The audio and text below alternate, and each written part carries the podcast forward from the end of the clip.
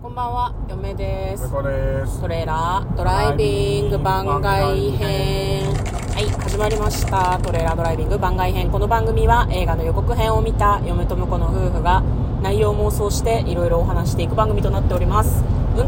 お送りしているので安全運転でお願いします。はい今日は番外編ということで先週の振り返りと今週お話しする妄想のラインナップをお届けしたいと思いますはい、まずは振り返りからです。月曜日1月15日、コット始まりの夏。はいというタイトルの映画を妄想しました。ね、私たちは最近ちょっと、なんですか、家族を離れて別の親戚の家に行くってちょっと怖い映画を妄想何回かしたよね。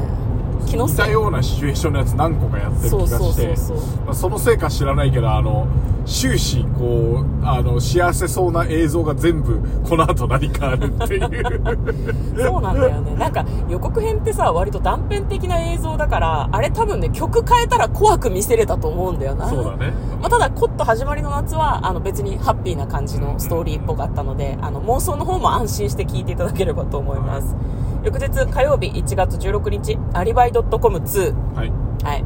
これはなんかアリバイ .com っていう会社をやっていた人たちの話で、2だからね、1の内容もちょっとふんわり妄想したのかな。そうかな。あれそうだっけ、まあまあまあまあ、うん。ね。これあの後から知ったんですけど、はいはい。あの我々大毎年この時期になるとお世話になってます、ん。ヒューマントラストシネマさんの映画祭。のはい。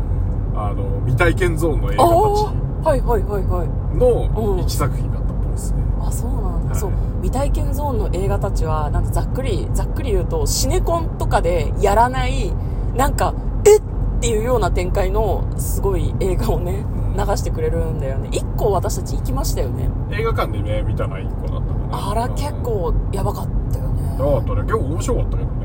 面白かった結末いこれえ？えっていう。そのね、あの、本当に、あの、面白かったっていうか、未体験だったよね。未体験だった。未体験の結末だったんですよ。だから、その作品の一つなので、ね、多分、見て、見たらびっくりするんだろうね。まあでもとはいえあの実写版シティハンター、はいフランス版かうん。のあのスタッフなんで、まあ、コメディ色強めのうん作品だとすると結構いけてんじゃねえかなっていう気がしますけどね、でも偏見だけど、フランスのコメディってなんか結構、エグそう。まあ、シティハンター原作があったからあの感じで他のは分かんないからねそうなんだよな。フランス映画って割と、なんか、ジョークきついみたいなイメージがちょっとあるので、なんか、エロがきつかったりとかね、はいはいはいイメージですけど、まあ、ちょっと見に行ってないので何とも言えないですけど、私はちょっと楽しく妄想いたしました。翌日、1月17日水曜日、えー最近手紙を書いたかという話をしております。結局、その後、寒中見舞いは書いたんですか？書きましたかね。どうですかね。どうでしたかね。ね、手紙書いたかっていうとなんか年賀状とかそういう話になっちゃうねというような話をした回でございました。ははいい、えー翌日木曜日1月18日、皆に幸あれ。うん。これなんかホラーだったね、うん、J ホラーの申請みたいな感じの予告だったんだけど、なんか内容が断片的で想像するのが難しかったよね。うん、そうあの妄想の中で全然喋れなかったんだけど、あの、えーと「どうする家康」に出てた、んあの何？千代役？そうそう千代役あのなんだっけ歩き巫女のはいはいはい、はい。棟梁みたいなのやってた、うん最近よく見ますよね、あそうですね。ねあの子出てたのでちょっと気になりますねね、はい。それが皆に幸あれという作品でした。翌日、1月19日金曜日、哀れなる者たち。はいエマ・ストーンが主演の、なんか、なんだ、金獅子賞とか取ったみたいなはい感じの映画なんだけど、予告がね、これもちょっとなかなか断片的な感じで、なんか想像するのが難しかった回でしたけど、ね。ちょっとね、嫁はこれ見に行きたいんですね、哀れなる者まあたち。そうですね、面白そうだなっていう。あとパンチが効いてそうだなと思って。だね、R18 なんだよな。うんなんで予告ね映像綺麗な感じだったのでなんかよかったら見てほしいなとは思いますはい、えー、翌日昨日ですね土曜日1月20日カラオケ行こはいはうという映画を見てきたのでネタバレありの感想を話しております。いはい。よかったら聞いてみてください。はい。じゃあまず、えー、あれですね。来週のはいはい。何妄想するのかって話ですが、はい。え1作品目嫁が選びました違う惑星の変な恋人。うんこれなんか視覚関係の話ですね。うん四角。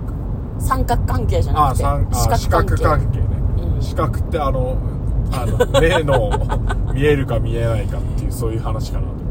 違うんですえそんな関係ある？見え 見えない同士ってこと？え？視覚の関係の話なのかな違うよ。恋愛の中で視覚関なるほどね。係全部一方通行ってこと？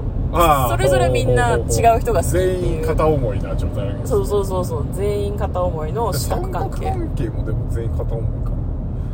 え？うまくすれば全員片思いになるか。なあまあね、うん。そうだね、うん、あれだから三角は成り立ってない気がするんだよね。だって両方ともこう一人の女の子なり一人の男の子が好きなんだとするとさ。こう辺は2個しかないじゃん。うるせえうるせえそうだね。あの多分その例えば女の子男の子男の子ってあるとしたら女の子を男の子が2人とも好きな状態ってそうだよね、うん閉じてないから三角じゃないよねっていうことが言いたいってことですよねあそうそうそうその通りです 理解していただいてあり一方通行にするなら、えっと、一組必ず同性で好き同士というか、同性で好きっていうのが発生しないと難しいってことですよね。まあそうだねあ全員女性でもいいですけどね。まあそうですねうん。難しいね。うん難しいねはい。はい まあ、惑う惑星の変な、違う違う、違う惑星の変な恋人というタイトルの映画ですね。はい、翌日、えー翌日2作、えー向こうの1作品目、犬人間。はい。これ何ですか？これはあのヒューマントラストシネマさんシネマさんが あのやられてる未体験ゾーン。未体験ゾーンの映画たちうんからの一作品。これあの予告編が探せなくてあれって思ってうん。深く潜ってったら、ん。あ未体験ゾーンじゃんっていう感じでした。いや、これはだって犬人間って犬の人間ってことでしょそうですね。ホラーじん。ゃん。うん。なんかどうやら、えっとあの彼氏の家に行ってみたら、ん。犬の着ぐるみをかぶった人間飼ってたっていうあれコメディ？コメディそういかやでもホラーなのよあ、ホラーなんだ。まあ絶対ホラーなんだけど、んあの要約するとそういう話らしいいやなんかね、ポスターとかの感じが、サムネイルの感じが、可愛い犬の着ぐるみじゃないんだよね、なんか、ね。そうねあの結構リアルな感じのねリアルなんだよなまあちょっと予告、予告を見て妄想するのが楽しみです。はいえー翌日、嫁が選びました。僕らの世界が交わるまで。うんまあこれはなんかね、若い男の子が、なんか2万人、こう、視聴者がいる配信者なんだって。はいはいうんで、お母さんとの関係性があんま良くない。うんなんか配信してんだから入ってくんだよ、ババアみたいなシーンがあったりとかもしました。予告編の中でね。まあ、詳細は、えー来週。妄想の時にね妄想の時に。はい。えー、向こうが選んだ2作品目が、メカーマトムービー。これ何ですか、ピクサーいやわかんないですねなはいかなか、あのただね予告編、えーちょっと予告編見てねこれはね僕世代この40前後ぐらいはいはいはの人たちは絶対にあの子供の頃に少年だった頃ですよ、い。うん。現実通信上げ玉っていうの見てたはずなんですよ見てた。見てた見てた。見てた、見てた。全然覚えてないけど、その名前だけ覚えてる。設定が、うん設定っていうかなんか主人公の、うなんかメカとあの男の子の関係がそっくりで。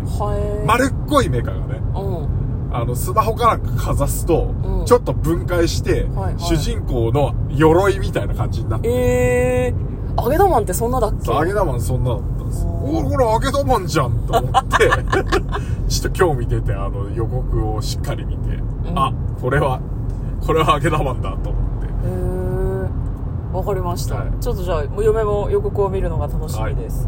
ということで、その4作品を来週は妄想していく予定です。よかったらまた聞いてください。日曜日のトレーラードライビングはここまでです。嫁と向こうのトレーラードライビング番外編もあったね